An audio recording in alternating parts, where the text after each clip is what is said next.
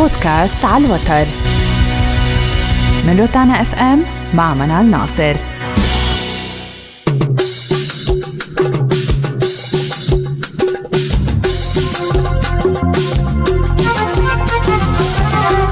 موسيقى الرأي. موسيقى بدوية نشأت على الحدود الشرقية بين المغرب والجزائر بعدما ظل العديد من الثوار يتغنون بها في الجبال والقرى. وموسيقى الراي لم تكن موسيقى جديدة بل خرجت من شكل تعبيري موسيقي آخر يتمثل في الموسيقى الشعبية. ويرى الكثير من المغنيين أن هذا اللون الموسيقي يعد حداثة الفن الشعبي. الفن الشعبي الذي حافظ على الكثير من ملامح وجماليات الأغنية الشعبية. فجاءت أغانيه الأولى عبارة عن تكليل لتطور الموروث لذلك لم يشكل الرأي قطيعة مع الموسيقى القديمة بل استمد منها جوهرها الشعبي فجدد الشيوخ الرواد البحث عن لغة موسيقية جديدة لهذا الفن.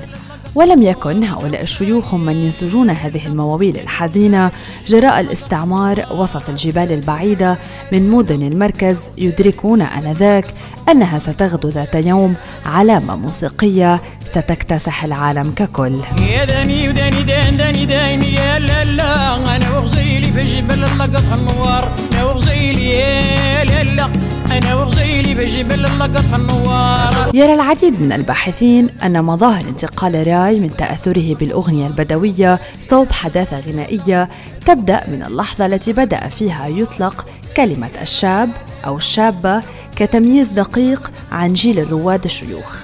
فهذا الانتقال من طور الشعبية إلى حداثة غنائية أسهمت فيها عوامل عدة تتعلق بالاستعمار والتحديث الذي طاول الموسيقى المغربية ككل.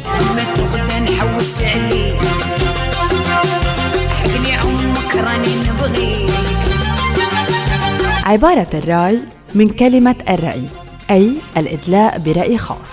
فلا غرابة أن تكون أغاني الرأي أشبه ببوح ذاتي في موضوعات تتعلق بالحب والقهر والألم والضياع.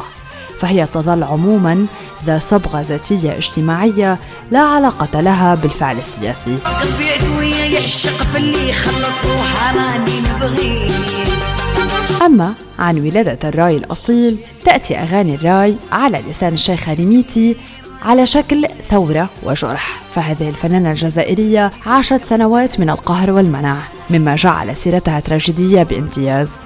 وتشكل اليوم أيقونة غنائية للراي الأصيل الذي يعتمد في آلاته الموسيقية بدرجة أولى على الناي. مثل هذا النوع من الأغاني ثورة غنائية حقيقية في الجزائر. لكون الكثير من العائلات التقليدية كانت تأبى الاستماع إلى هذا النمط من الراي بسبب شعبيته وجرأته في طرح موضوعات محرمة. لم تستسغها بعض العائلات الجزائرية ولا تلفزيوناتها الرسمية.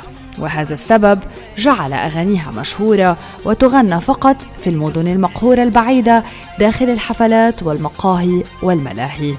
هذا الأمر الذي جعل الكثير من المتخصصين يعتبرون صاحبة أغنية دابري استثناء حقيقي لكونها الشيخة التي أسهمت بشكل أكبر في ذيوع الرأي الأصيل وحررته من المعتقدات المسبقة.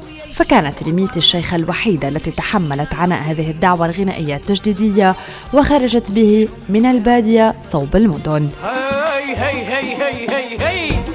أدبري دبري دبري أدبري دبري دبري خلال الاستعمار الفرنسي للجزائر وفي أجواء من السخط على الاستعمار وإفرازاته من فقر وتهميش تبلورت موسيقى الراي غرب الجزائر. وأخذت بالتطور تماشيا مع مقتضيات الأزمان حتى غدت موسيقى عالمية. أدرجتها منظمة الأمم المتحدة للتربية والعلوم والثقافة اليونسكو ضمن قائمة التراث العالمي غير المادي وهي المرة الأولى التي يتم فيها تصنيف موسيقى من شمال أفريقيا ضمن التراث العالمي.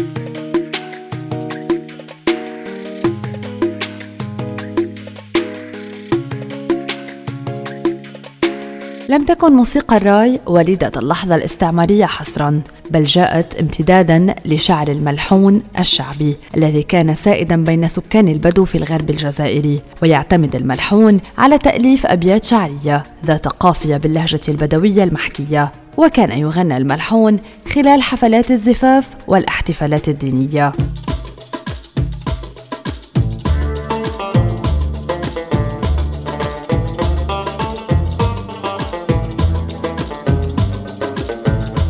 خلال عشرينيات القرن الماضي بينما كانت مدينة وهران عاصمة الغرب الجزائري تعج بالسكان والمستعمرين الفرنسيين والزوار من دول مختلفة.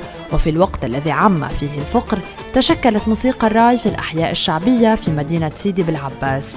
الواقعة في القطاع الوهراني وبدأت بأخذ موقعها على خريطة الموسيقى الجزائرية. علما بأن المغرب يطالب بحقوقه في موسيقى الراي. وكما ذكرنا فكانت الشيخة ريميتي التي اشتهرت في أربعينيات القرن الماضي أكثر الشيخات شهرة وجرأة لذا لقبت بأم موسيقى الراي. فقد كانت مباشرة وتناولت مواضيع محرمة وربطتها بالحرمان الذي تعايشه الطبقات المسحوقة. وبعد استقلال الجزائر عام 1962 ظلت موسيقى الراي محظورة في الإعلام الجزائري حتى الثمانينيات. فقد كانت موضوعاتها لا تزال مباشرة وتضع الملح على الجرح. وخلال الستينيات شرع رواد الراي بتحديثه ومنهم بلمو مسعود وبالقاسم بوثلجة فاستبدلوا الطبول والنايات التي كانت ترافق أغاني الراي بآلات غربية كالساكسوفون والأكورديون وأدخلوا إليها إيقاعات جديدة ما أكسبها مزيدا من الحركة والحيوية وأدمجوها بأنماط موسيقية أخرى. مثل الروك والفلامينكو والجاز. يا رايح وين تسافر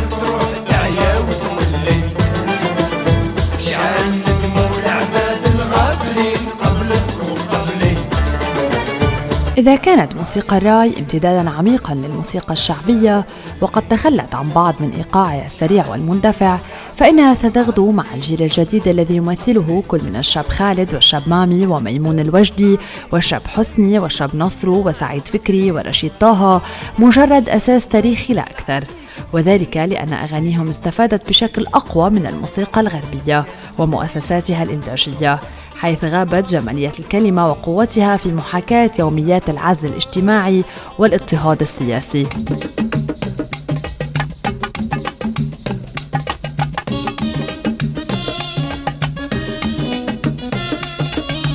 أما عن لحن موسيقى الراي ففي بدايات الراي لم نكن نتحدث عن موسيقاه بل عن كلماته التي هي تحديدا الشعر الذي سيغنى لأن اللحن عبارة عن مزج بين عدة أنواع موسيقى ويتضمن شيئا من التصوف مما يعني أن ثمة نبوءة وراء كل ذلك. بعد ذلك أطلق عليه الرأي.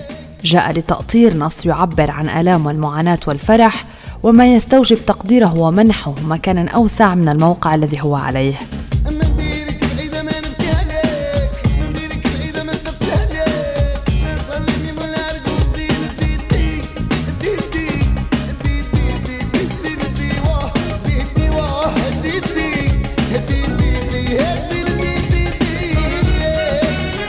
عن آلاته الموسيقية فقد بدأ الراي بالقصبة والقلال ثم جاء الجيل ليعزف الراي بآلات تقليدية مثل الناي وبعدها تطور عزف هذا النوع من الموسيقى مع تطور الآلات.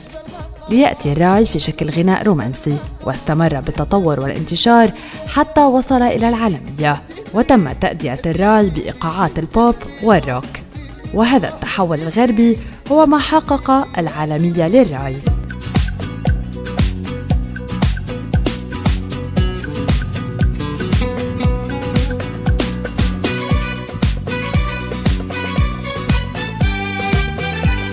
وفي نهاية هذا البودكاست لابد من الإشارة أنه كان تطور فن الراي بفضل الشاب خالد. في اليوم الذي خرج فيه ألبوم ديدي حقق نجاحا باهرا مما فتح الباب لدراسة فن الراي وبعدها جاء ديو مع الفرنسي جان جاك جولدمان وحققت الأغنية الشهيرة عايشة نجاحات عالمية. وهكذا وجد الراي مكانه في عالم الموسيقى. عايشة عايشة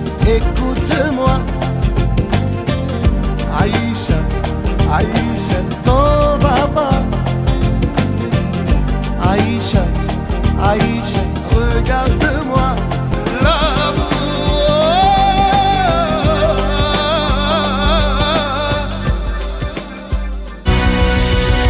بودكاست على الوتر.